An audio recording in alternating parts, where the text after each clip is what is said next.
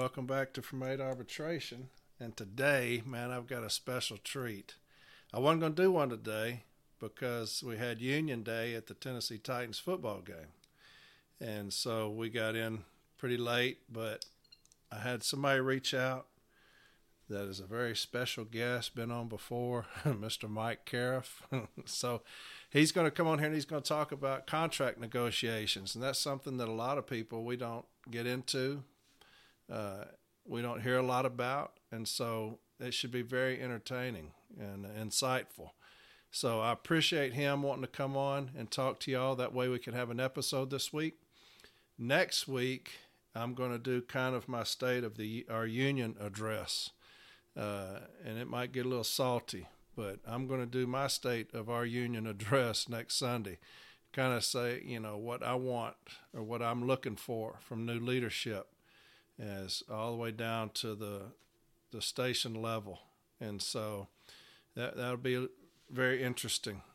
And so after that, JB's going to come on. He's going to do one about quarterly overtime. A lot of people have reached out to me uh, like I said, he has a very good formula with that that he uh, does his quarterly overtimes with. He's very successful with that. Uh, I didn't want him to do it outside of my Article 8 series, but so many people have asked about it. I'm just going to let him do that quarterly overtime uh, grievance with his formula that he uses, and that should be very good. Also, Mr. John Poskin, he's going to come in after that and he's going to talk about transfers, which is another hot topic. I see that a lot on social media. And uh, so he's going to come on and do that, and that should be very insightful and helpful as well. All right. So I'm doing this on Discord with Mr. Caref. I'm hoping I'm not screwing this up. So I think I remembered how I was supposed to do this. We're going to see. I'm hoping I'm not wasting Mr. Caref's time but uh, I think I've got it right. But anyway, without further ado, man, let me get out of the way and let Mr. Caref on location in Chicago.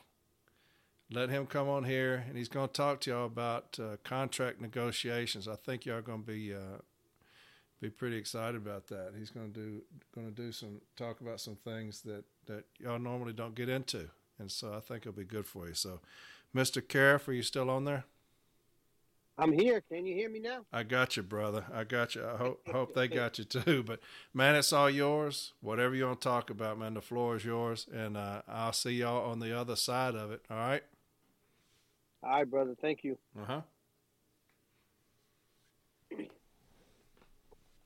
All right, you guys. So um, I did ask Corey if, if I can come on, and he's always been uh, gracious. So he you know usually encourages me to get on here to talk about different topics. This one is a little little different than what we normally talk about.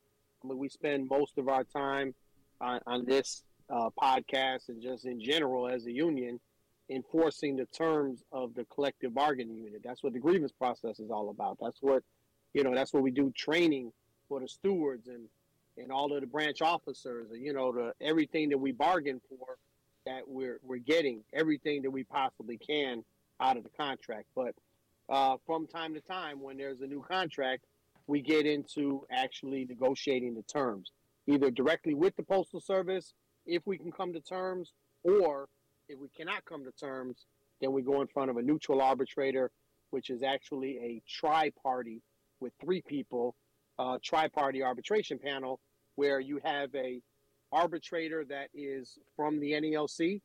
Uh, we usually use one of our attorneys, but it doesn't have to be that way. Um, and then you have an arbitrator from the Postal Service. Same thing. They usually use one of their attorneys, but it doesn't have to be that way. And then you have a neutral arbitrator that is selected by both sides. And if it comes to it, the neutral arbitrator would write a arbitration award, which is like a two to one decision. You know, they'll they'll pick one side or the other and and come you know render a, a new contract uh, lay out laying out the terms that the neutral arbitrator says are the are the terms of the contract. So there's a lot that goes into this thing. Um, what I'm not going to do, and uh, and brother Renfro, first of all, congratulations to him uh, and the rest of the team. I'm a member of, the uh, Renfro Barner team. Uh, we were successful in the last rounds of of, con- of uh, contract of elections. And uh, thank you guys for your support. We really do appreciate that. Um, and, and Brian Renfro will be sworn in as our, our next president in in uh, December the 17th at the installation in Washington, D.C. Really looking forward to working with the brother. And I'll get into a little bit of that in a moment. But um, obviously, the, uh, he was on. Uh, he answered all the questions you guys had. I think he did a great job. And uh, a lot of those questions were pertaining to the contract. So I'm not going to, uh, and he alluded to this when he talked, you know, we don't get into negotiating tactics. We don't get into, hey, here's where we're strong, here's where we're weak, here's where, you know, we can gain some ground, and here's where they can get us, you know, the Postal Service or whatever. Uh, it won't be a discussion like that, but what it will be going over some very key issues and where some of the current language or, or, or, the current terms that we have fall short and where we what direction we can go in to improve upon that. Uh, so that's what this round this uh, this episode will be about. I uh, probably won't take as long as you corey did, did good last last week he kept it uh kept it around an hour i think a little bit more it doesn't bother me. I know a lot of you listen to the podcast out there on the route. Um, you know, I listen to it when I'm in the car. I hear it every week. Uh, if it's if it's an hour, two hours, or three hours, it doesn't make me much of a difference. But um, I understand some people say, "Hey, you know, try to consolidate it," but uh, I think that just pisses Corey off more, and and then his his true passion comes out. So that, that's okay too. Um, so this episode about the 2023 contract, I've been involved in the last two rounds of contract negotiations as a member of the NALC's executive council. I was elected as a national business agent um, to the uh, NALC in December of 2014, and uh, the first round of negotiations. Uh, I was part of that. I was actually on the. Uh, we have like little subcommittees and stuff. I was on one of the subcommittees, which at that time, Brian Renfro was the director of city delivery, and I was on the city delivery uh, subcommittee. And then the last one, I was on a, a, different committee as well, you know, part of, of the contract uh, talks. But this time, I uh, I want to take a more active role. I want to be involved a little bit more. So what happened was when uh, President Rolando let uh, me know and everyone know that he was considering retiring, not running for another term, um, I actually told him and I told a few people um, I'm thinking about running for president of the NALC. Uh, it was uh, kind of something that I was, um, you know, not wanting to do because of the of the title or the position, but it was something I was interested in because I, I wanted to be able to help uh, make change and do things differently within our union. Key among those things is our approach to collective bargaining. Um, but what happened was I had a conversation with Brian Renfro. He indicated to me that he was interested in running for president. Uh, we had a long talk. Uh, he told me, what, what is this, a damn job interview? I said, well, yeah, maybe it is. I mean, you know, we, we want to be able to trust and understand what your agenda is and we want to we want I want to be able to support you kind of um, you know with all my heart. So we had a nice long talk, a couple of them actually, and I said, look, man, as long as I can be involved a little bit outside of my region in the in the NALC as a whole, uh, I will be happy to be a part of your team. I would love to be part of your team. Uh, I'm, I'm looking forward to working with you and, and, and all that good stuff, help you to get elected and, and that kind of thing. And I said the main thing I really want to be involved in is the 2023 uh, contract negotiations. And he said, "Look, brother, whatever role you want to play, uh, to the extent that you want to, as a, a, one of the business agents, as a member of the executive council, I, I would love to have you. So I look forward to that. We uh, the contract expires in May of next year, May 20th. We will officially start negotiations with the Postal Service three months prior to that, 90 days prior. Uh, so right around February 20th of uh, 2023. And today I'm going to go over some of the things that that is going to be on the table. Uh, like I said, I won't get into any negotiating tactics, and I won't. Uh, I'm not setting the agenda for the NALC because that's what our national president does, and um, and I'm just kind of a role player here. But I think it's valuable and useful for all of us as members of the union to be focused on um, you know, what's good and what's bad about our contract and understanding that because at the end of the day, we have to come back with a contract that the members are going to support and the members are going to feel good about. Uh, the interesting thing happened last contract, in, in my opinion. Uh, the last contract expired in November of 2019. Uh, we ended up in negotiations with the Postal Service. We had begun interest arbitration already. Uh, we were halfway or more, you know, through that process.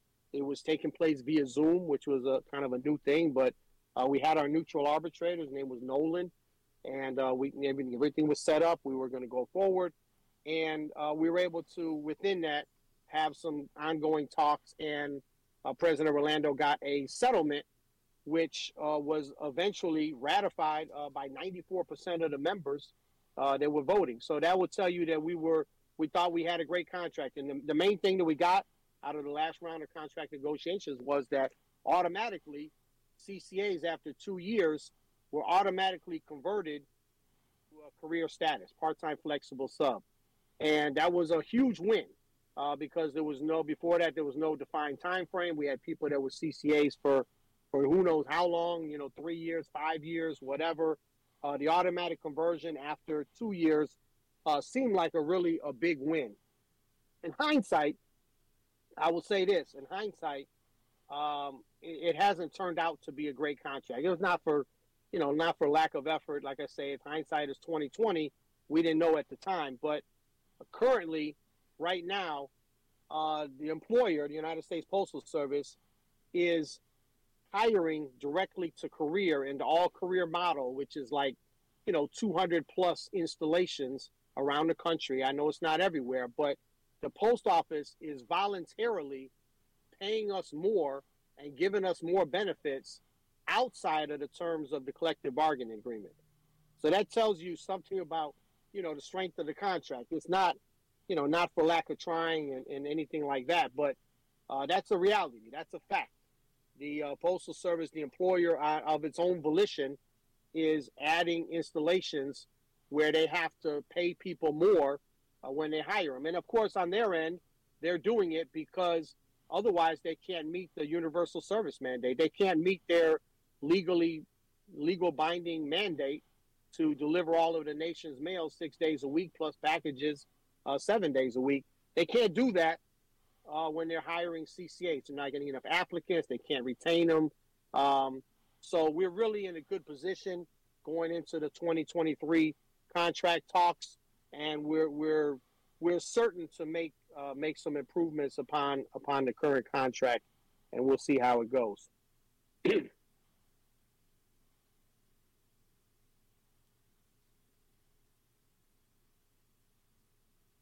okay, so let's talk about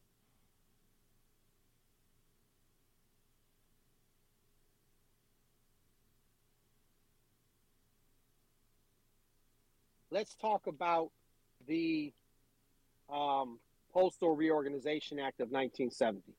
So, if we were to have to go to interest arbitration, the language out of the Postal Reorganization Act, which is the law of the land uh, that formed the United States Postal Service, that is the language that would govern those proceedings, those arbitration proceedings. You look at Chapter 1, Postal Policy and Definitions. Okay, I'm going to read it to you. It's not that long, but it's very relevant language. Uh, under 1C, Chapter 1, Section C, as an employer, Postal Service shall achieve and maintain compensation for its officers and employees comparable to the rates and type of compensation paid in the private sector of the economy of the United States.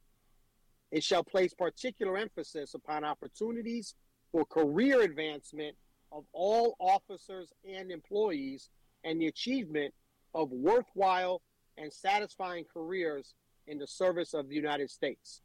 So there's two main things there. One, comparability to what is paid in the private sector of the economy of the United States.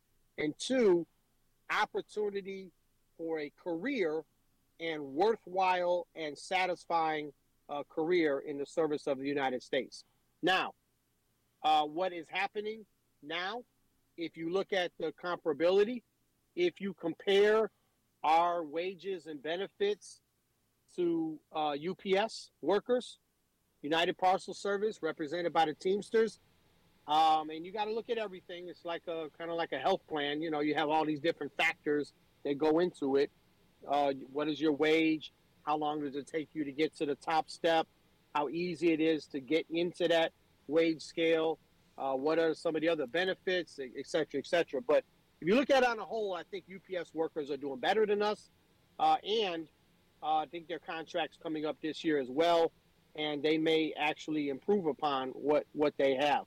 However, on the other side, you look at Amazon workers, uh, and we're doing much better than them. You know, their wages and benefits pale in comparison to, to what we're doing. So that's the first thing uh, when you look at the the uh, comparison. But one thing that you you can look at is this a contract that provides us with worthwhile and satisfying career in the service of the United States. I will point out a couple of things here that I think uh, indicate that it's not. Uh, one of them is the rate by which career employees, and I'm not, I, we know the retention rate for the non-career workforce is horrendous. We know the Postal Service is not getting the applicants uh, in the door. You know, we used to be standing, uh, you know, down down the street to get a job with the Postal Service. My president, Mack Julion, we would go to the orientation, and his his his words was, "Congratulations, you got a job with the Postal Service. I know you feel like you you won the lottery. You know, uh, it's definitely not like that for the non-career workforce, but we're seeing significant number of career letter carriers resigning from the job, uh, sometimes because they have something else. Uh, sometimes they're just they're just they're just out of there. You know, um, there was a guy I seen a post on Facebook. You see this all the time. Uh, it'll just people you know or just anecdotes or people that post something. Uh, but this guy he posted resigned from the PO yesterday. Twelve years. They quit deserving my attendance on Saturday and 12 hours daily when upper management can't figure out how to retain people. Good luck, everyone. Still pulling for you. So he's still pulling for us. uh, but it's that's just an example. There's tons of career careers that are quitting the job now, whereas before it was a type of job you would get. I mean, hell, I walked in the door in 1994, and, and here I still am. You know, uh, people that came in in the 90s and the 2000s, they they kept the job. It was it was a career. It was a career job.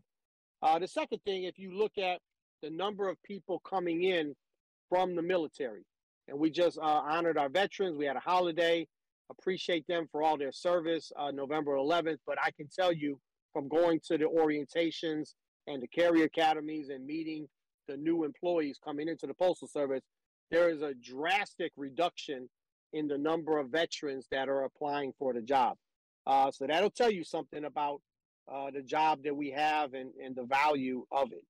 Um, all right, so that's one thing.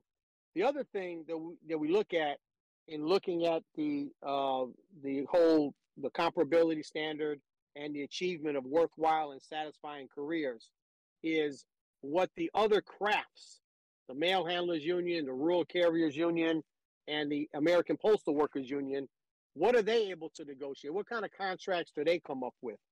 And particularly if you go into interest arbitration, uh, there's something that is a hurdle, I think, for us, and that's called the pattern. And the reason why the pattern is such a hard hurdle to overcome, and the pattern represents the contracts that the other unions, as well as the NALC, have been able to negotiate for our members. And if you look at the pattern over the past maybe 10 years, 15 years, I'm not sure the length of time, but uh, you look at the pattern over the most recent contracts, we get a 1.3%, they get a 1.3. We get a, you know, a bump up, they get a bump up, you know, so you can kind of line up all the contracts and they look real similar. And what makes it a very hard argument for us to make in front of a neutral arbitrator is how come those contracts are good enough for the American Postal Workers Union or the Mail Handlers Union, and they're not good enough for the letter carriers? And I'm not saying that that's a fact. I'm saying that's a hurdle that's something we're going to have to we're going to have to go go over. You know, we're going to have to get over. Um, however, the fact remains that the Postal Service is required to bargain collectively with us. Um, when you have a, a, a job that people want, you have a stable workforce. That's good for the institution. Uh, that's good for America. That's good for the service that we provide. It allows the Postal Service to maintain their universal service mandate and deliver upon what's required of them by the law. And the current contract does not allow them to do that. Uh, as I spoke on earlier, uh, they had to voluntarily raise the rate of pay by $3 an hour for the people coming in in the installations where they're unable to hire and retain uh, letter carriers. So uh, there has to be some give and take here. And I don't think we're going to be saddled with the contracts that the other unions have negotiated for their members. Our situation is unique. Our work is unique. Uh, the physicality of the job is unique uh, versus the other crafts, and we are the face of the postal service.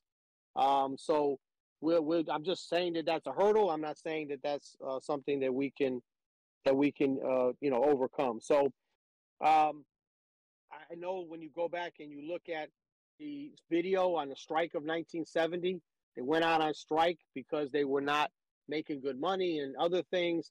And I always remember the, the one guy he said he after they won the strike, he go he said he had big smile on his face. He goes, now we can collectively bargain. Now we can really collectively bargain. Um, and that's what it's all about.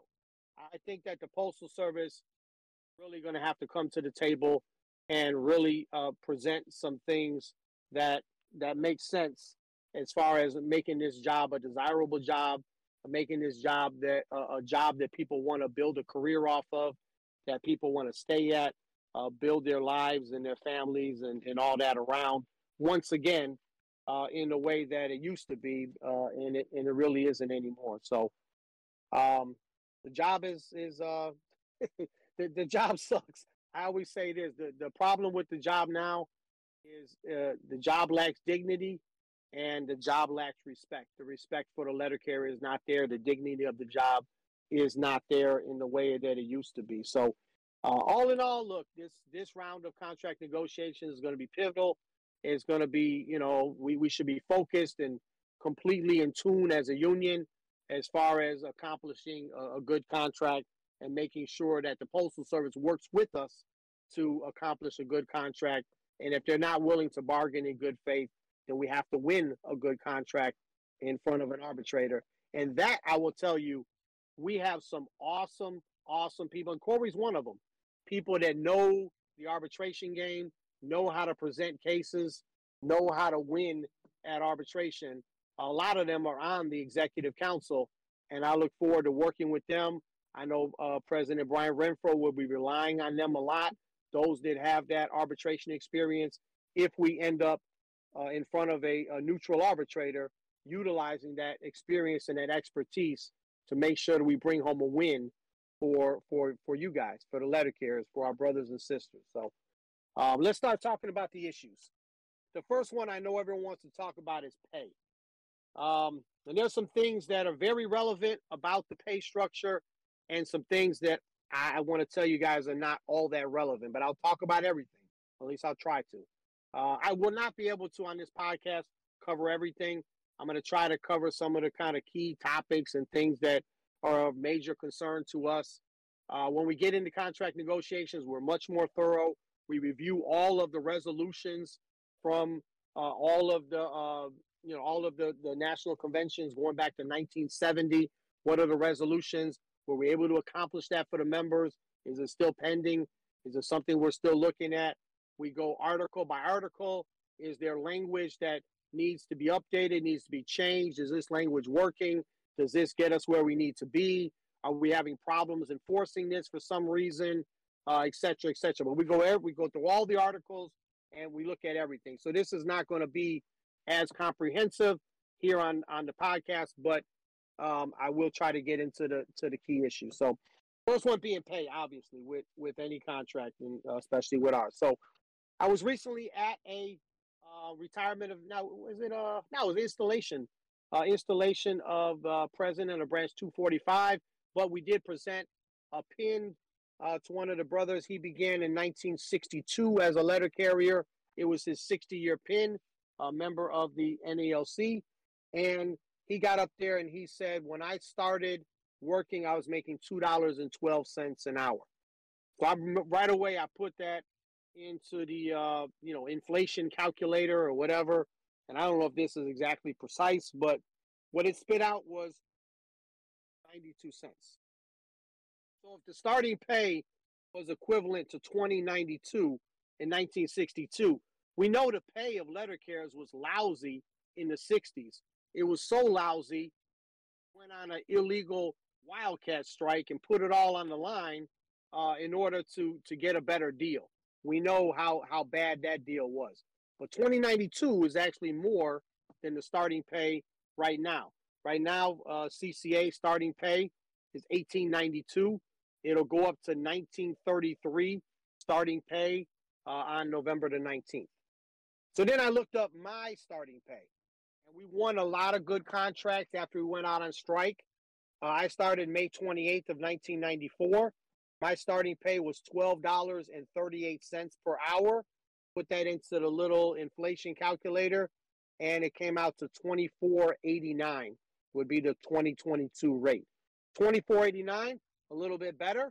Um, you know, decent. I when I got hired at the post office, I thought that was decent. That was a pretty decent uh, starting pay. So, one good thing about the and, and when I when I came in the post office, you know, like most of us, I didn't know how to read the damn pay chart. I didn't even know what all that stuff meant. But one thing about the table one, I guess I'll, I'll get into it here. I planned on kind of covering a little bit later. But look, brothers and sisters, everybody is now to pay chart. It doesn't is there's no we can't rewind the clock. We can't go back uh, to to the times when it was very relevant, whether you were on the table one or the table two.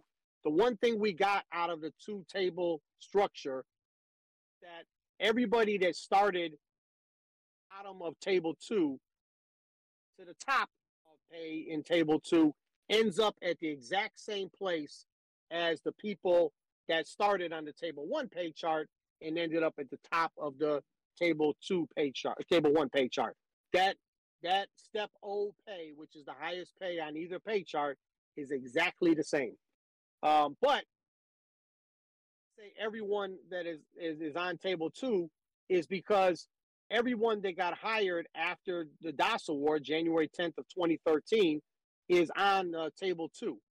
Everyone who was hired prior to January 10th as a career employee, who was hired, say, in 2012, uh, took them 12.4 years top. I don't even think there was any hiring in 2012.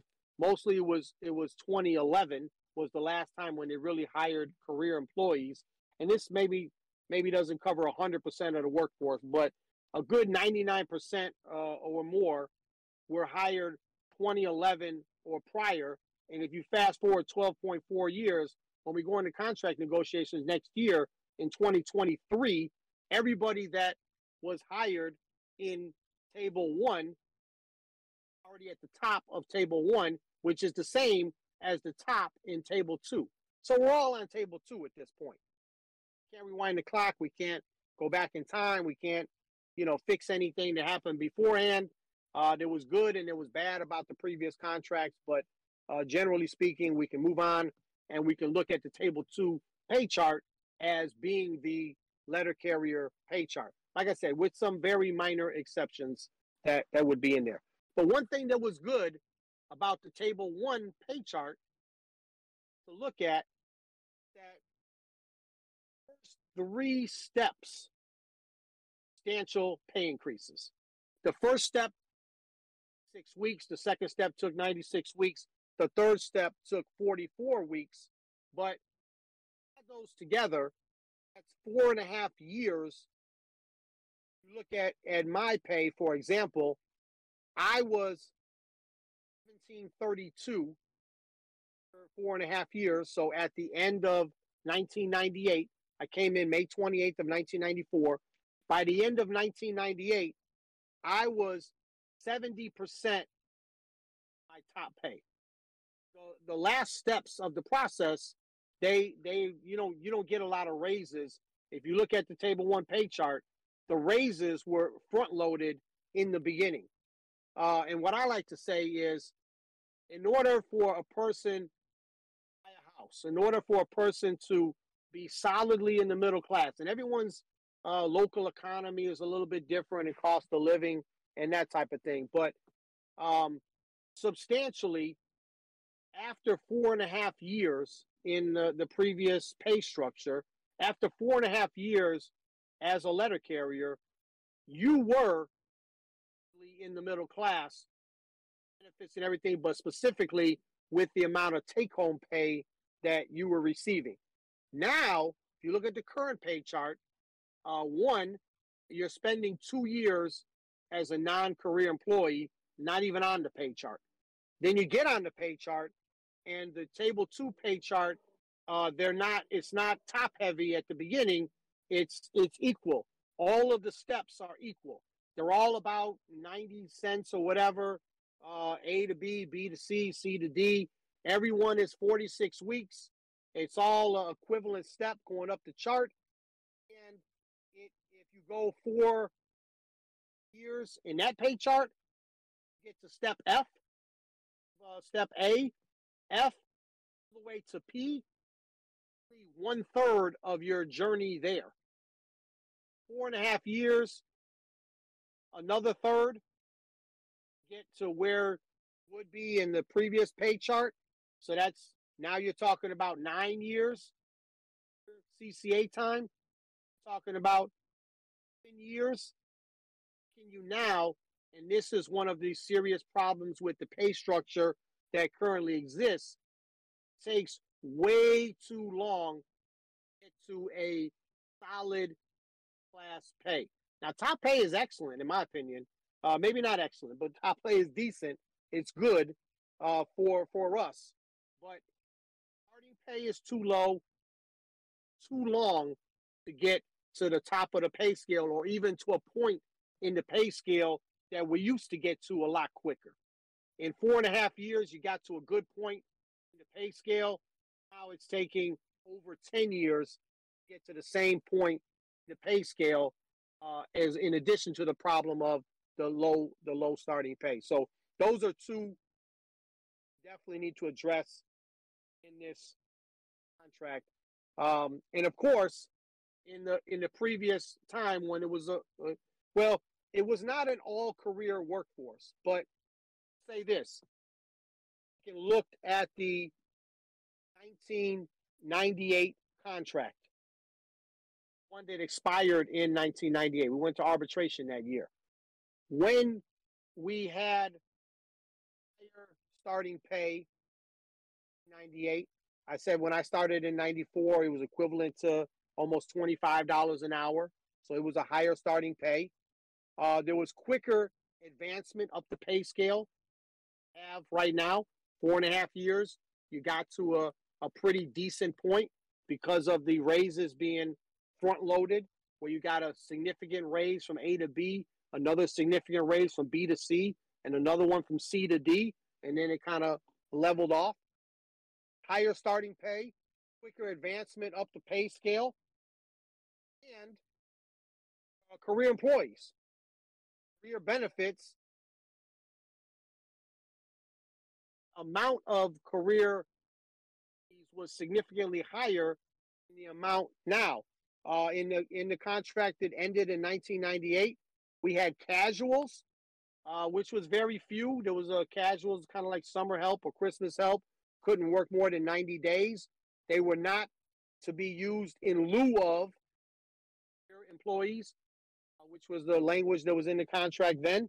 And then you had transitional employees, which were to cover assignments eliminated, or they were going to be eliminated. I'm sorry, uh, because DPS had just came around, and due to DPS, the Postal Service anticipating anticipated eliminating assignments, and the transitional employees were supposed to be hired and then phased out because once the um, you know once you didn't need them anymore because you didn't you didn't have as many full time assignments because now DPS was making it you know, quicker to deliver your route, less routes, etc. But e- either way, it not only said assignments that were intended to be eliminated, it was maxed out at three and a half percent of the total career workforce. So we were a substantially almost all career workforce. Two minor exceptions. We had a higher starting pay, quicker advancement up the pay scale, getting the career pay and benefits, but yet time we still thought underpaid. We went back and looked 1999 uh, we had uh, there was a lot of activity within the NALC contract. We did not come to terms with the Postal Service in 1998 at the time of the expiration of the contract. Uh, so I went back and looked at some of the old postal records. Here is uh, April uh, in the front cover of 1999. NALC members demand more. Uh, one of our sisters there with her fist clenched, planning on getting more. Um, then let's look at the June edition, 99 of the Postal Record.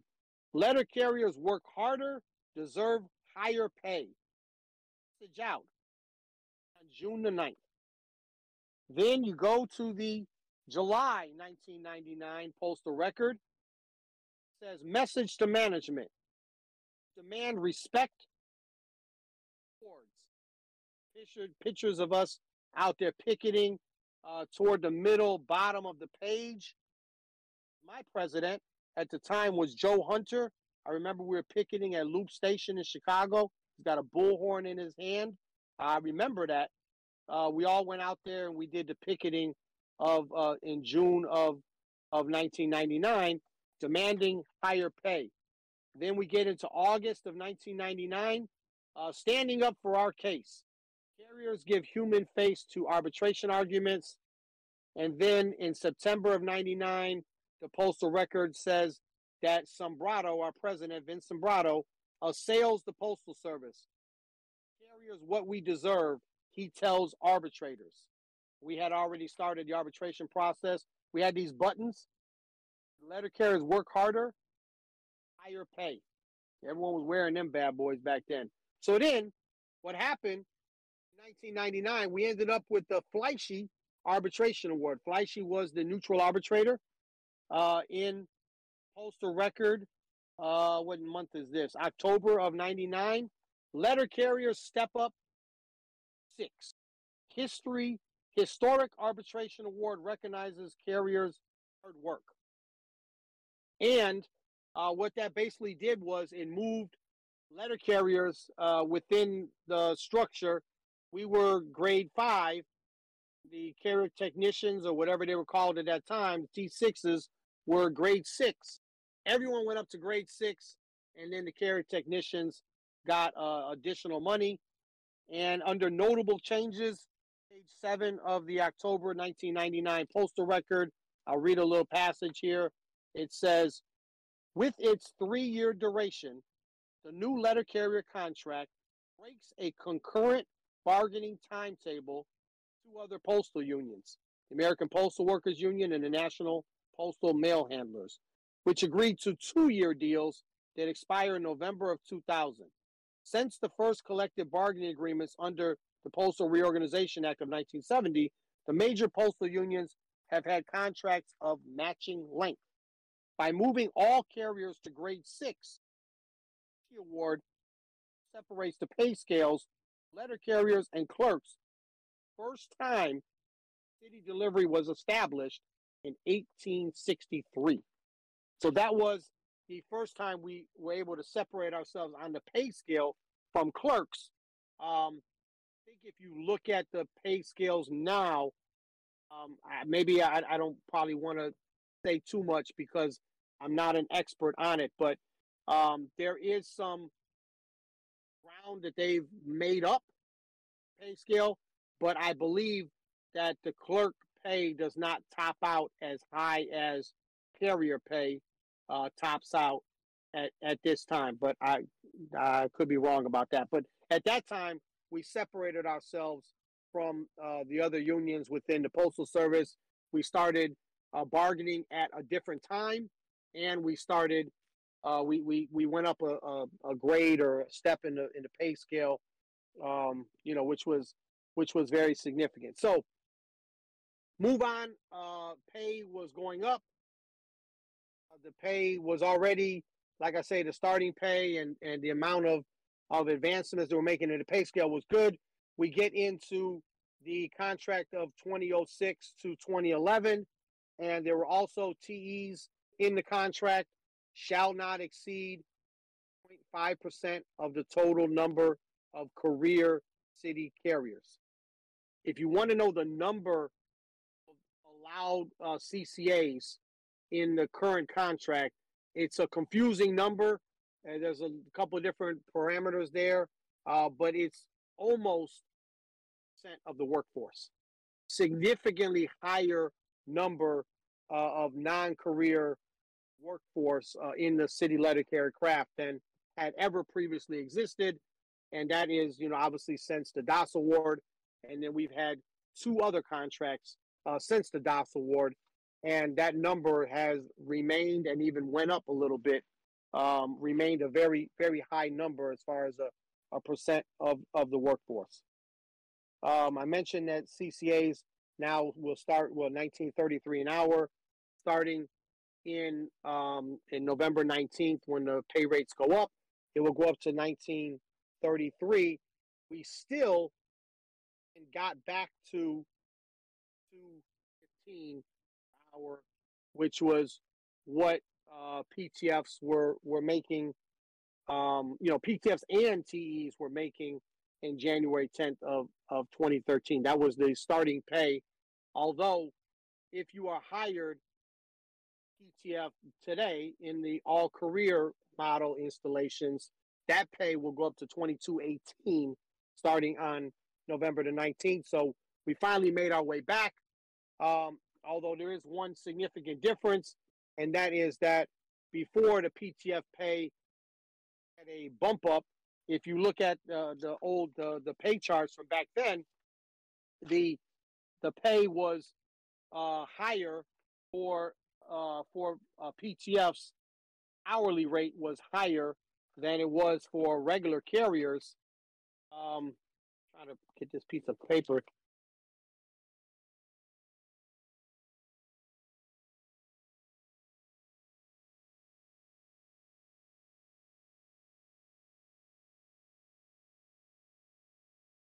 The rate of pay for CCAs hourly rate was higher and if you look at the current chart that's going to come on uh, effective November 19th, you'll see that there would be normally difference in pay of almost a dollar an hour.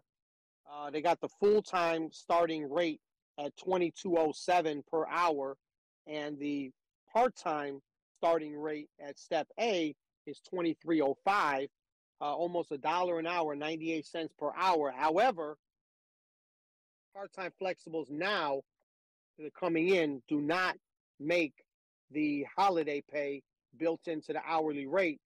Uh, 11 holidays per year is a significant amount of money that used to be divided up into the PTF's hourly rate, and they would get it throughout the year, which is we don't we don't get that anymore. CCAs do get somewhat of a holiday, like a six-hour bonus that CCAs get on the six major holidays throughout the year.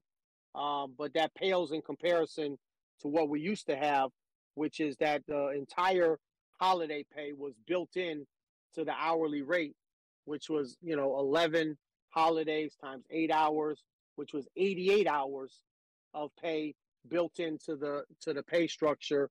Now CCAs are getting 36 hours of bonus pay as as the holiday comes, and PTFs get nothing. They get uh, no holiday pay whatsoever. Um, I skipped over the part about the um, upgrade from grade uh, five to grade six, uh, but I did pull up the postal record after the upgrade happened. It showed to be an additional 3.1% uh, average. What it says is uh, upgrade is 3.1%. and then it says uh, asterisk asterisk average increases, actual percentage varies according to step. And then if you look at the chart there, the steps once again at the beginning of the pay chart very significant. It was a 5.2% raise for the for, for step A. It was a 5.3% raise for step B. And it went it, it went down drastically um, you know to, to step C and beyond. And then that's why they said the average was 3.1%. Uh, so it was basically like 2% at all of the steps of the chart, but it was 5.2% and 5.3% at step A and step B. Uh, more so the so making the first steps of the pay chart more and more weighted where the raises were definitely coming at the beginning of the pay scale back then uh, versus what we have now. And so much that a lot of people will say hey let's just go back to the table one chart. Table one pay chart shows that started the part-time flexible rate one uh, effective November 19th will be $31.06. Now nobody can argue with that. That's good pay. Obviously the postal service would solve all their problems as far as having applicants and getting veterans to apply and retaining employees. Well, I don't know if it would solve all their problems, but uh, it would go a long way to solving a lot of the problems. But if you look at the rate of inflation put in 2215 which was what we were making, you know, in 2012 uh, prior to the Das award. 2215 with the rate of inflation, at least the calculator I put it into, comes up to 2935. Uh, so if we were to use the starting pay that's in table one, which mind you, nobody's getting because nobody starts at step A in table one, but that rate of pay flexibles would be 3106, which is even outpacing the rate of, of inflation. So um, that that is uh, somewhat higher than what we will probably end up with, but it does give a kind of a, a goal or something that that we can start our, our bargaining position uh, with. Now, the last thing I will go over about the pay chart, I'm going to move on to some other things. If you look at the pay chart, uh, a lot of people will make a uh, big deal about about the colas. Uh, the colas, the way the colas used to work, it would be a flat amount. Flat amount would apply to every step of the pay chart, and what that does is that keeps uh, pay close together. A lot of I don't know what the percent is, but there's a huge percent of our raises that have been based on the cost of living adjustments, not as much based on the contractual increases the contractual increases are a percent. Every every uh, step gets a certain percent, and the cost of living is traditionally, at least prior to the Das award uh, in, in January 10th of 2013, they were flat amounts. Those amounts applied to the entire the entire pay chart. But you see what happens when that when that happens, the starting pay outpaced inflation because every step of the of the chart not only getting the cost of living allowance, but they're also getting the contractual raises. So now uh, you don't have that situation anymore because now the cost of living, the amount of money, but if you look at the percent that is applied, the same percent raise, I think the last one was like 3.8% or something very significant. That percent raise was applied to every single step the same percent raise is applied to every step. It's just not the same dollar amount applied to every step. I don't know why we still and publish a number. We say uh, the cola is that's was like twenty four hundred and something. The cola is twenty four hundred. Oh, it's a rated amount. If we would just say everyone got a three point eight percent raise based on cost of living, that would be accurate and that would be equal and fair to everybody. So uh, that's another thing that I don't think we're ever going to go back to. I don't think we're ever going to go back to a situation where the cost of living raise is applied as a monetary amount equal in all steps of the of the pay chart. Uh, that's a beautiful thing. If we can go back to that, that'd be great. But I don't think that uh, that's something that's practical or something that uh, we could uh, convince the Postal Service or a neutral arbitrator of. But anyway, let's move on to some other topics. Uh, the first one I would like to talk to you guys about. Let me take a break and get some water here. This is where Corey stopped the tape. Poor man, he's got to go back and edit all this shit and go back and listen to it again.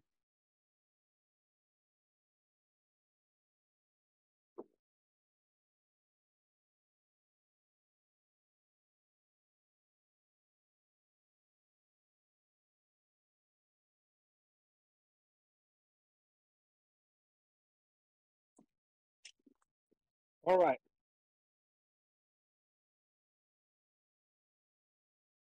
Now, let's talk about full time assignments. Maybe that's not uh, the sexy part of the contract, but it's very relevant full time assignments that we have. And there's been some changes in the contract recently that have affected us drastically in this area. Uh, the language in Article 7 3A, as it currently reads under employee complements, says the employer will staff at least one full time regular city letter carrier per one full time regular city letter carrier route. And in Article 41, plus each carrier technician position. It's a simple language, says one for one. Assignment one time letter carrier. Now, that itself is somewhat of a compromise. And the reason I say that in and of itself is somewhat of a compromise because if you look at 7.3b, the employer shall maximize the number of full time employees and minimize the number of time employees who have no fixed work schedules, postal installations. However, thing, you know, blah, blah, blah. Um, Part time employees, CCAs are not really considered in the mix. You look at 7.3C, it says a part time flexible employee hours within 10 on the same five days each week and the same assignment over a six month period will demonstrate the need for converting the assignment to a full time position. Prior to the Das award, the definition or how we knew how many full time assignments we had was based on the amount of work that was given to city letter carriers. You had a certain amount of work, and, and that would demonstrate the need to have a full time assignment. Das Award came out, it added that language that I read to you guys in 7.3a that said we're going to give one for one became the, the thing moving forward because there was no other way to be turned over into a full time assignment uh, other than there being a vacancy in the full time assignment. The second problem with the, and it would be more beneficial, obviously, for us for full time assignments. We would have, if we continue with any uh, non career workers uh, in, in the letter carrier craft, obviously uh, that's one way immediately to get them converted into full time status. But even the part time flexibles once to have a full time assignment, uh, full time work, getting turned over, getting converted, whatever you want to call it, is always a, a goal and something that's that's good, even if it's especially true if it's from non career to career, but it's also true if it's career to career and part time flexible to to regular status. But um, that was pretty much taken away from us and and we have to get that back. But the other thing that we have, we don't even have the the one for one, and the reason why the one for one, because Article seven three A said by the memo, page one sixty one, and the memo is on filling full time vacancies, and I want to read you a couple excerpts from that that memo. Uh, it's called the full time regular opportunities memo. Says the parties agree to use the following process to facilitate placement of employees to full-time regular opportunities, which include one, individual full-time regular uh, carriers, city carrier, um, city carrier duty assignments, referenced in Article 7.3a, which I just read to you of the 2019 collective bargaining agreement, and two, newly created unassigned full-time regular incumbent only positions, which increase full-time complement and, and are in addition to the duty assignments referenced in 7.3a. the only way we get to number, Postal Service voluntarily creates those positions. And those positions are created sometimes, not nearly enough, and there's no mandate for them to do so. But those uh, positions are created uh, when they have what's known as an ORNA on the rolls but not available. It's totally voluntary by the Postal Service, but there are times when you have someone who is a letter carrier, they're in 204B status for a long period of time, they have a medical issue where they're not carrying the route, they're uh, they're on union leave, they're on military leave, they're on maternity leave, etc., etc., on the rolls but not available. The Postal Service has at times, but uh, not nearly enough, created those unassigned regular or, regular incumbent only positions, and then those would be filled by by this memo. But the only other way to fill a vacancy is when you have a residual vacancy. Now, the creation, the the creation of the of the filling of the full time assignment, wait one of those two things to happen.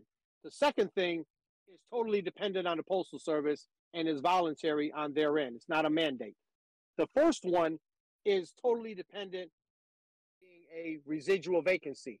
The residual vacancy does not occur at the same time that you have that there's a retirement. The, the most common uh, vacancy occurs through a retirement. Somebody retires at that time, is not immediately filled, at least not terms of, of this memo.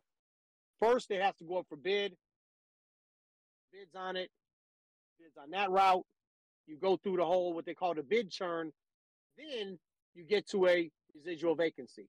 Once you get to a residual vacancy, then they go to fill residual vacancy. Time has elapsed. Uh, some places less, some places more. In the bigger installations, it's usually a, a matter of months that has elapsed and during all those months, then you have assignments. Um, get to the residual vacancy. Even then, we have further problems, further delays.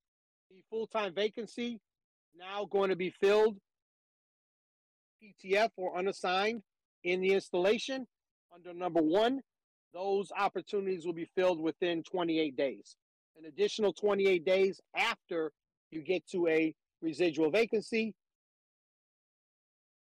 There's any PTFs that were on the rolls prior to August 7th of 2017, not many, but if that's the case, uh, they will also. I don't even know what the time frame is for that because I've never even seen it happen. But uh, they will be put into the vacancy. But usually it's either number one or number three. Number three is you take a CCA conversion or make a transfer, convert a CCA.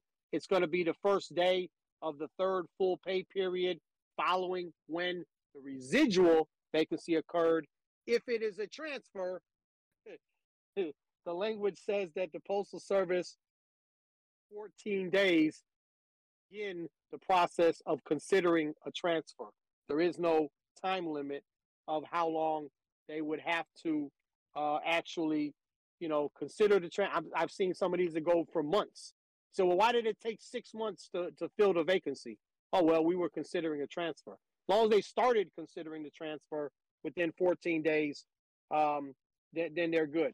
That language is not beneficial to us as far as maximizing the number of, of full time assignments. Um, if you look at the amount of work letter carriers are doing out there. We're doing the rural carriers work, the clerks work, give us the supervisors work because they, they don't do anything useful anyway. But all of the work that we're doing, what the contract should state, take the number of hours that city letter carriers are working, divide that by 40 hours, 40 hours a week, and that's the number of full time positions that we should have. Some type of formula like that would be a much better formula than the language that we have right now as far as as far as full time assignments. Okay, so that's full time assignments. The next area of the contract I want to talk about that uh, I think is going to draw a lot of uh, attention in this contract uh, talks, and that is mandatory overtime. Now, I would like to say this right off from the, from the beginning, and I know the conventional wisdom. I know, those of you that've been around forever, like me, you know that hey, have mandatory overtime because otherwise the postal service will not get. The, they won't deliver the mail. We have a, a mandate, a service mandate to the American public and sometimes it's going to require mandatory overtime. I think that that is a falsehood. I think that, that it is insane if you look at it from the outside. Now, I'm going to start with the language in Article 3B. And we don't quote Article 3 a lot, you know, it's management's rights. But let's look at the language in Article 3B. It says, and, and the first part is the employer shall have the exclusive right provisions of this agreement and consistent with applicable laws and regulations. B, to hire, transfer, blah, blah, blah, in the Postal Service. The first part is to hire. The Postal Service has the exclusive right to hire. Now, you come into work, you're a regular carrier, achieved regular status. You went through being a CCA or being a PTF or whatever it is and you say that's okay. I know I'm I'm going through this, but there's light at the end of the tunnel. I'm going to become a regular carrier at some point. And you go through that and you become a regular carrier. You have your own assignment. You have a, a regular start time. You're you're working the same assignment, you know, five days a week uh, plus, and you deliver assignment. Service who has the exclusive right the operation, not staff enough city letter carriers, and you're on Route 6, you did the whole thing. Nobody is on Route 8. Logically speaking, take take yourself for forget about what we know in the postal service and the way it's always been. Logically speaking, why the hell is that our responsibility? How does that burden to get Route 8 delivered fall on the city letter carrier? Not when the postal service has the exclusive right to hire, possibly fall upon us. And I'll go one step further. Look at the options available the Postal Service as the employer. One, there's an overtime desired list. Our regular carriers can either desire overtime or not. Those that desire overtime are by definition available for overtime. Medicare paragraph. If there's overtime on my own assignment, oh, that I may have to do it. The Postal Service you know, the rule of reason applies. They may not have to, they don't have to use penalty overtime. They can give me that work because it's on my assignment. Auxiliary workforce. I just mentioned the auxiliary workforce is, is upwards of like 20% now. Uh, well, if they were fully staffed, it would be, uh, put it like that, uh, 20% of the workforce. The Postal Service can now, to, you look at Memorandum 1968, allowed to pull uh, carriers from other installations.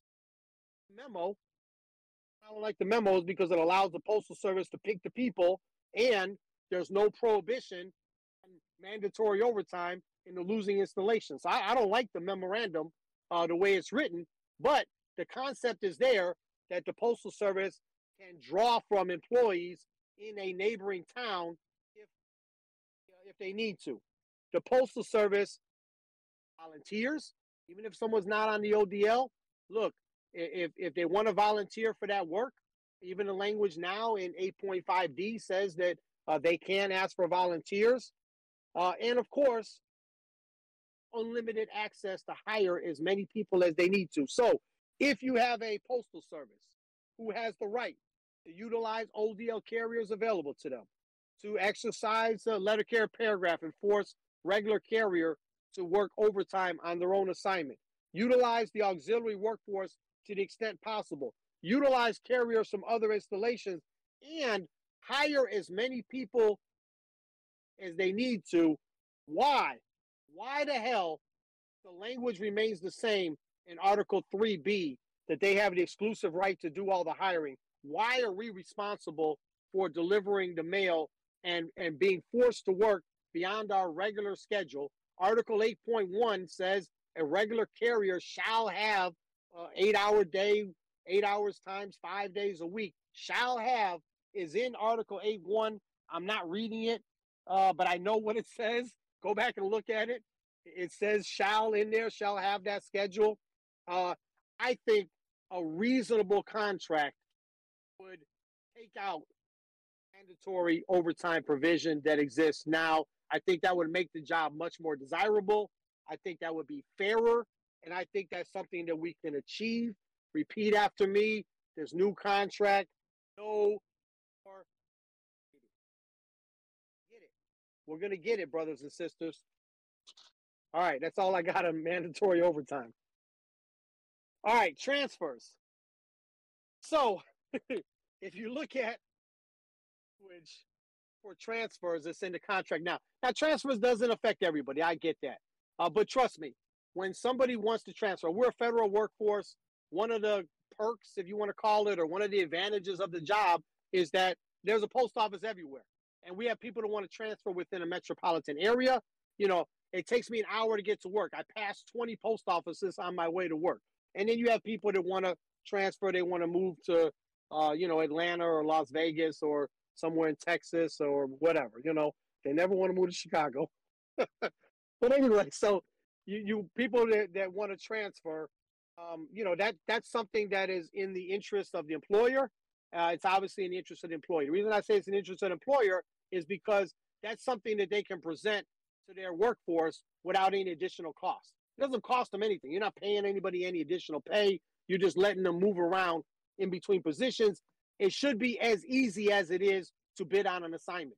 The Postal Service bid, we get it to that assignment. Uh, there's no loss on their end, uh, but that's something they have to facilitate. The only cost on their end is facilitating the process.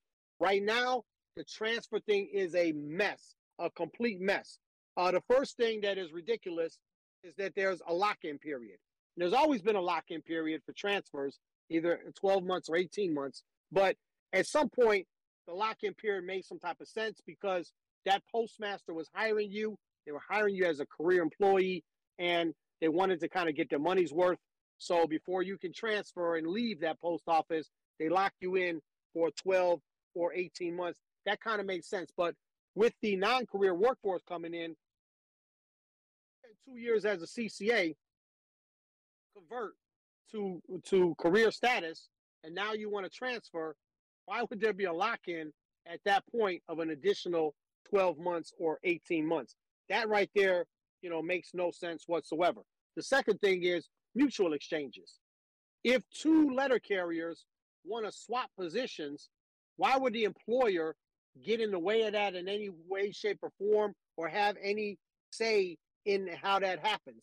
Currently, there is six ways to a mutual exchange, and that is because uh, mutual exchanges, the both of the gaining postmasters are gauging their employees, potential employee, their potential transfer employee, on their attendance, work, safety record. If one of those three is is a no, and then you have uh, you know both both sides having a say in that. There's six opportunities for them to say no. There is no. I ask you, 22. Can you go on reassign and put in for a mutual transfer? Can you access a database of people that want to transfer from one place to another? Now we have that in the regional offices. You guys can call your regional offices. They have access to the to the transfer list and we, we do it all the time. We try and match people up. Oh, you want to transfer here? Let's see if we can find somebody else that that wants to transfer there. But there's no official database for the for the transfer list. There's no form you can fill out. Want to swap with somebody? How do you even do it? There's no PS form you fill out. You have to try to contact those postmasters. There's no time frame for them to consider the mutual transfer. There's six reasons for them to deny it. There's all these impediments to a simple employees and no loss whatsoever postal service the fact that there's even rules on transfers is just weird if, if somebody wants to transfer look whatever i have in my record if i've been disciplined or whatever if that's in my folder it comes with me the employer losing anything by allowing me to transfer from one postal installation to another installation uh, just the fact that they're going to review your work attendance and safety record before that you're able to, to apply for a transfer or before you're able to get a transfer, it, it just kind of strikes as silly. When you put a bid in for a route, nobody looks at your attendance and safety record. Whoever's got the highest seniority gets it. You know, there, there should be some way for someone to just transfer uh, it with a process that works without having to go through uh, all of these denials and, and not knowing how to do it and there being no database and resource for people to transfer. CCA transferring, it says that the it has to be by approval of the gaining and the losing installation. Why the hell should uh, a place hold on to you as a CCA? If you're going to move as a CCA to another installation, you're going to begin a new period of relative standing. You're taking a hit. You're taking the sacrifice. You're going to the bottom of the of the CCA a list there, and you can be held up by your your postmaster in, in the losing installation. That that makes no sense whatsoever. Uh, people can just quit and go apply for the job anyway, which is which is what they what they end up doing a lot of times. Uh, the last thing about the transfers is the ratio. The ratio one in four uh, vacancies will be filled by a transfer, or one in six vacancies will be filled by a transfer we should know what what that ratio is. So you take a transfer and then you fill it five other five five ways, uh, you know, with CCAs or PTFs or whatever. Um, we should know what that is, and the reason why we should know what that is is because if you're a CCA get converted, fair that the employer has the ability, to, for example, take transfers back to back. Show is set up. They've already fulfilled a ratio. So let's say that there's there's five conversions, and then they take a transfer. You think, okay, the next opportunity is coming my way. Uh, no, it's not because they may possibly take another transfer, and then that'll be part of that second ratio. Then the next five would have to be conversions after that. But yet and still, your conversion is delayed. The people that are transferring and the people that are converting should know where they stand, who's next, and who's in line, and what is the time frame and, and that kind of thing. So we got a lot of work to do on the transfer rules and the transfer language that's currently in the contract. Next topic. What about schedules? Schedules for the auxiliary workforce, a work schedule, CCAs, PTFs, All right. Let me let me uh, read this, guys, and this is from the Chicago Fair Work Week Ordinance the law in the city of Chicago. If you work at McDonald's, you work at Target, you work at any run of the mill job in Chicago, this is the requirement. I'm going to read to you what the requirement is. Chicago Fair Work Week requires managers to provide employees with work schedules at least 10 days in advance. 10 days in advance. They don't even give us 10 minutes in advance sometimes.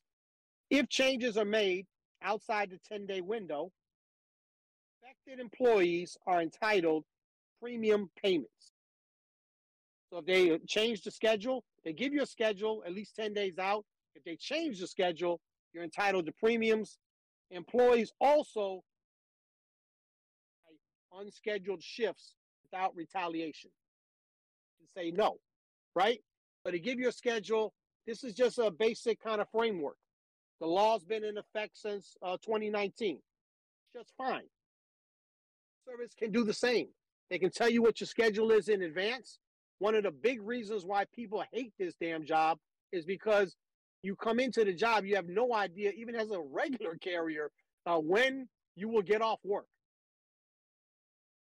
Here's lack of being able to plan appropriately should not result in a stagnation of your of your life completely, your personal life, your whatever. Uh, regular carriers obviously should have the right to make plans outside of their regular schedule once they've completed their regular tour duty. You shouldn't have to conjure up a doctor's note so that you can work eight hours, which is your which is your schedule. Um, that that that should be the the norm if that's what you want. If you desire overtime, you should be able to do that. Uh, if you don't, you should be able to work your eight hours a day, forty hours in a week. But even the non-auxiliary workforce, even though it's flexible, even though it's going to change, even though the employer has the right to set the schedule. Next week you're off Tuesday. The other week, you know, you don't have any control over that. We understand that, but at least let you know in advance the days that you're going to be off and the hours that that you may work. I think there's something we can negotiate there. Uh, Sundays, holidays. There, there's CCAs. There's people that come in. I go to a lot of orientations. Hey, are you the type of person that wants to work 40 hours? Are you the type of person that wants to work 100 hours? The room is usually split. There's some people they want to work all the time. Good. Let them work the holidays. Let them work the Sundays. They want that work. Be a manner for someone to say, "Look, I do want to make a career with the postal service, but not at the expense of all of my humanity, of all of my livelihood." I think there's a way for us to negotiate some terms and write some language that would be acceptable to employer and employee in in that situation. We'll see if we can get there. Now, the other thing I want to talk about here, well, I want to talk about place stress that exists on the job. They're throwing up in the parking lot. That's stressed out by the uh, the interaction that takes place every single day between uh, the boss and you, uh, constantly asking us to to do more. We're the only craft out there in the world that I know of. We have someone who is not a member of our craft telling us how to do our job and how long it's supposed to take you. If you hire a plumber, plumber comes out to the house, they take a look at it, they say, hey, I think I'm going to need this. I'm thinking it's going to cost about this much. It's going to take this amount of time. There is not, trust me, there is not someone looking over this dude's shoulder, looking at the crack in his ass, telling telling the plumber how long it's going to take him and, and what it's going to cost. That shit makes no sense. Uh, so, to the extent that we can, let's try to get the board supervisor out of the job of predicting our workload and mandating to us because that is the number one driver of the stress in the workplace. And we've done a lot of things with the contract, uh, all type of memos, joint statement on violence and behavior in the workplace, a joint statement of expectations. We file grievances on M- M39, 115, dignity and respect, uh, et cetera, et cetera. But just the fact that you have somebody who's not in our craft that every single day is looking at you and saying, Oh, I think this is how long your job should take. And I think this is what you should do in your job. That right there creates a ton of stress that no memorandum alleviate. The only way to alleviate that stress is by changing the relationship and the letter carrier craft taking control of our work, our our daily lives in the workplace. So, however we get there, I don't know. That has to be a goal contract because this has to be a job that people want to take. This has to be a place where people come to work and they enjoy the work. You know, the way it used to be. We used to come in there, turn on the radio, you know, that kind of thing. Um, the workplace now, you, you can smell it, you can feel it. Walking into the workplaces, there is way too much stress uh, in the workplace that is completely unnecessary. You get a lot of carriers, they'll tell you this, right? You've heard this before. I can handle physical aspect of the job. It's a lot. We work hard. Being out there on my feet all day, I can handle pounding the pavement. I can handle the public, even though sometimes they're crazy or whatever. I can handle the duties of my job, but I cannot handle all the bullshit that comes with it, right? That's what you hear from so many of our brothers and sisters, and, and I don't think it has to be that way. So there, there's already some ideas I'm aware of, and there's some things that we've been uh, talking about internally, and some things that we've been talking about with the Postal Service on how to make this a job where the letter carrier craft can have control. We can bring back the dignity of the job, the respect for our craft, um, and not be belittled every single day by someone who doesn't know what the hell they're talking about, telling us how long uh, the route's going to take and how how we should do it. Now, the new employees coming into the craft, I believe there should be some type of way uh, to form um, uh, not a pass fail necessarily, but to make sure that the new employees are learning how to do the job the right way. And you and I know the supervisor is not trying to teach them the right way to do the job. That has to come from us. And we do have OJIs and there is a checklist. But as soon as we're done with the three days OJI and the Carrier Academy, it's all up to the supervisor at that point. Right now, we have this uh, quote probationary period days for PTFs, 90 working days, 120 calendar days, either or for CCAs. They have this form. Get it?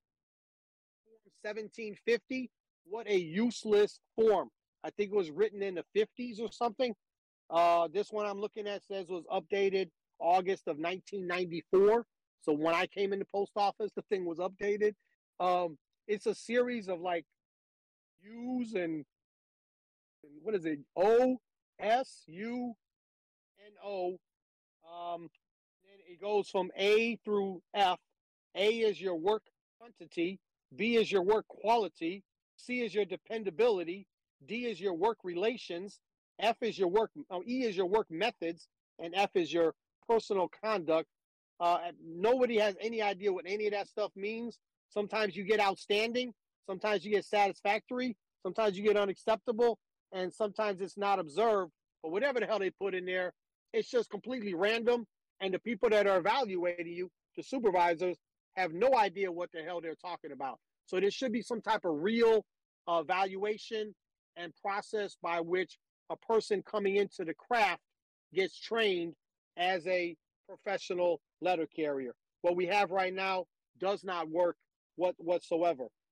Um, so those are the things I wanted to bring up about the craft and about the stress in the workplace. I think that's a major issue. Um, it's a kind of a non-traditional issue, but I think it's an issue that we can tackle. Uh, we do have the new employee uh, the NERP, what's the new new employee retention program. We have the mentoring program that's built into that. These are in certain installations around the country. I think that's a good uh, groundwork to try to build upon uh, in in having schedules for the new employees, training, mentoring. Uh, but really, at some point, we have to take control of our craft from the supervisors who, quite frankly, do not have the goal of customer service that we have they don't have a goal of providing the best service to the American public. They just have the goal of get the shit done as quick as you can. They don't care what the hell you do with the mail. And that's unacceptable. That that's a taint on all of us. Uh, we should have some type of control, just like other craft union have uh, over their their workforce of the training and the development of the workforce. And let's see what we can do in this next contract. The last issue I want to bring up is contract compliance. Um, and that's a major issue out there. So we have this contract, right? Contract is obviously only as good as uh, being able to enforce the terms of the contract. I know people are are tired. Uh, I know I am of, of you know of us as a union telling you guys that hey we're going to file agreements on that. Hey we're going to file agreements on that and the post office just doing absolutely whatever the hell they want, whether it's in line with the contract or not. Uh, I think that's completely unacceptable. There has to be a way to get to a language in the contract where the postal service would be accountable to to what the terms of the contract are. It has to be a real contract, meaning that when we agree to these terms, this is what's going to happen. And I'll give you an example. We take it for granted, but think about it. We negotiate over the pay that we're going to receive. And it's not 100% of the time, but almost all of the time. I'm not talking about the hours that you work because they're still cheating us out of hours uh, sometimes and playing games with the time cards. But your rate of pay, you don't have to double check to make sure. When I say the CCAs are going to get paid 1933 an hour starting on November 19th, because that's what we negotiated, I guarantee you, 100%, but very close to 100% of the people that are CCAs that are looking at their paycheck will see that they were paid 1933 an hour, right? The post office has hired people in, in their different departments, finance or whatever, to make sure and do the programs and all that, right? To make sure get your paycheck, do the math and figure out they paid you at the right hourly rate or at the right wage. They've done that for you and they've made sure that they're doing it correctly. What the hell about the rest of the terms of the contract? Why can't we have an assumption that distribution of overtime, for example, under Article 8 will be done per the terms of the contract? Now, one, maybe the terms are too complicated for, for the supervisor. I know these ain't the brightest people in the world, right? So maybe the terms are too complex. I don't know. But whatever we negotiate, there should be a reasonable assumption that what we negotiate, what's going to happen. Now, there's a uh, there's a in a memo contract, and it's a, it's it's about salary advances. It says that if you've submitted your paperwork or um, you money, let's say you're owed a back pay on a grievance settlement or arbitration award, whatever, you're off work, they owe you back pay.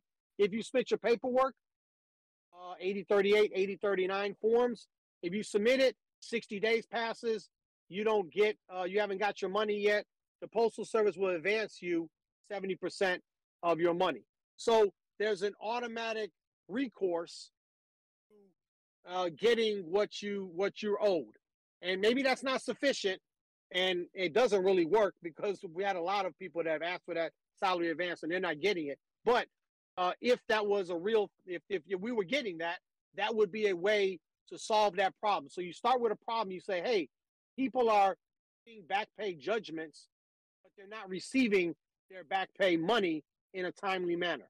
And the Postal Service says, okay, okay, what we're going to do is if you haven't gotten your money after 60 days, we're going to go ahead and advance you 70% of that money in cash. You can get that right away.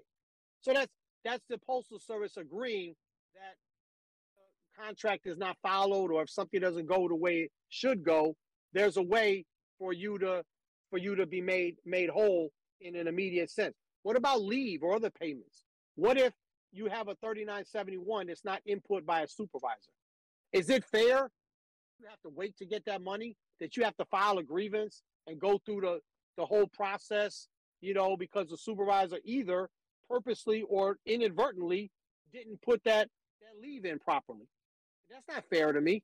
Uh, to me, that that's something that could be uh, we could negotiate over language of how you would receive that money on payday. I look at my paycheck. I know it's short. I see that I wasn't paid uh, the leave that I put in for. It was approved on the official document, the PS Form 3971.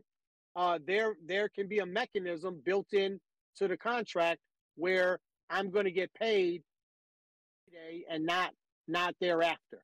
Uh, there's way, there's language that that we can negotiate over uh, to get these things. Of course, the whole uh, broad issue of noncompliance. Post office just refuses something. What is the what is the penalty when that happens? We've we've negotiated settlements in thousands of different installations.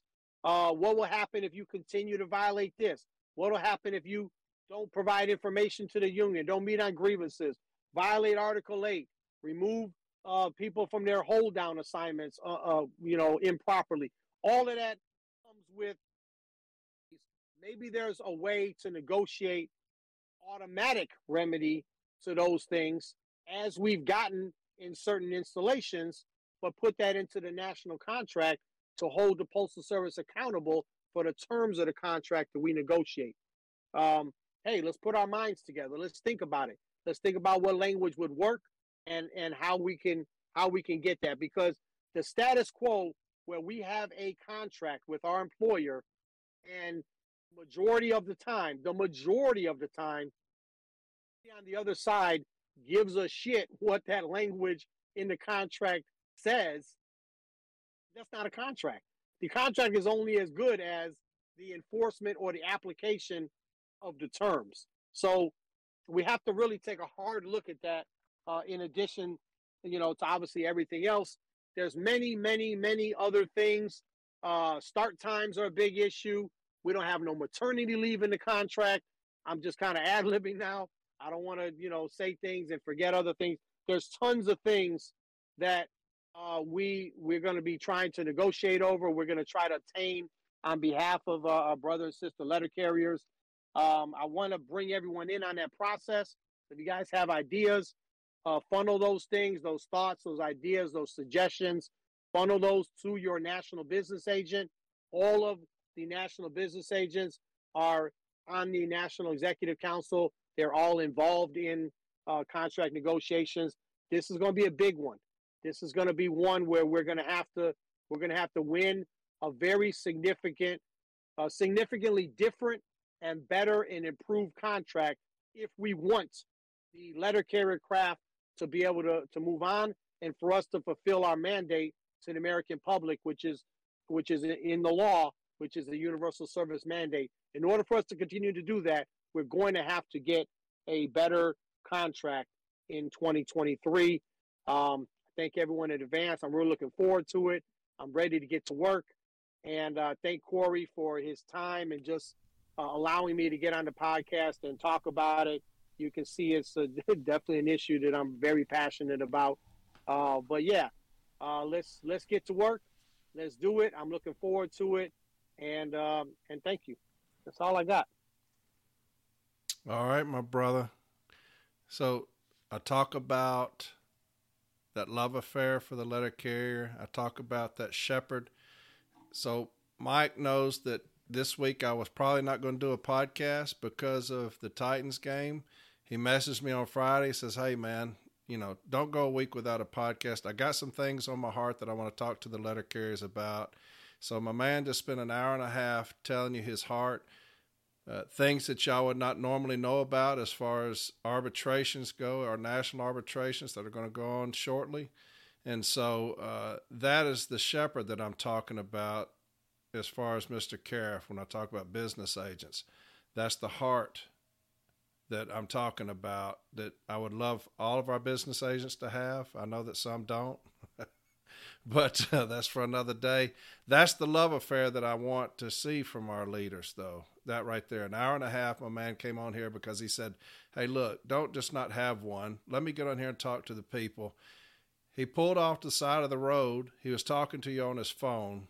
That's how much he wanted y'all to know it, it, what his heart was, uh, what was on his heart. So, my man, I appreciate you, Mike, more than you know. Thank you, my brother, for coming on here and uh, talking to our people. Next week, I'm going to talk about my state of the union address. what I feel like our union should look like with new leadership. Uh, like I said, it's going to be a little salty. I'm to get out there a little bit, but just over the months that I've been doing this, the things that have come to me through messages, through phone calls, uh, my state of our union address and, and what I would like to see from our new leadership. And uh, so should be interesting. And then again, uh, JB's going to come in and talk about quarterly overtime, hot topic. And Mr. Possing's going to come in and talk about transfers, another hot topic. And then I'm going to start our Article 8 series, which is going to last several episodes. So uh, again, to Mr. Caref, thank you, my brother, for coming on and talking to our people. And I will talk to y'all next Sunday. All right?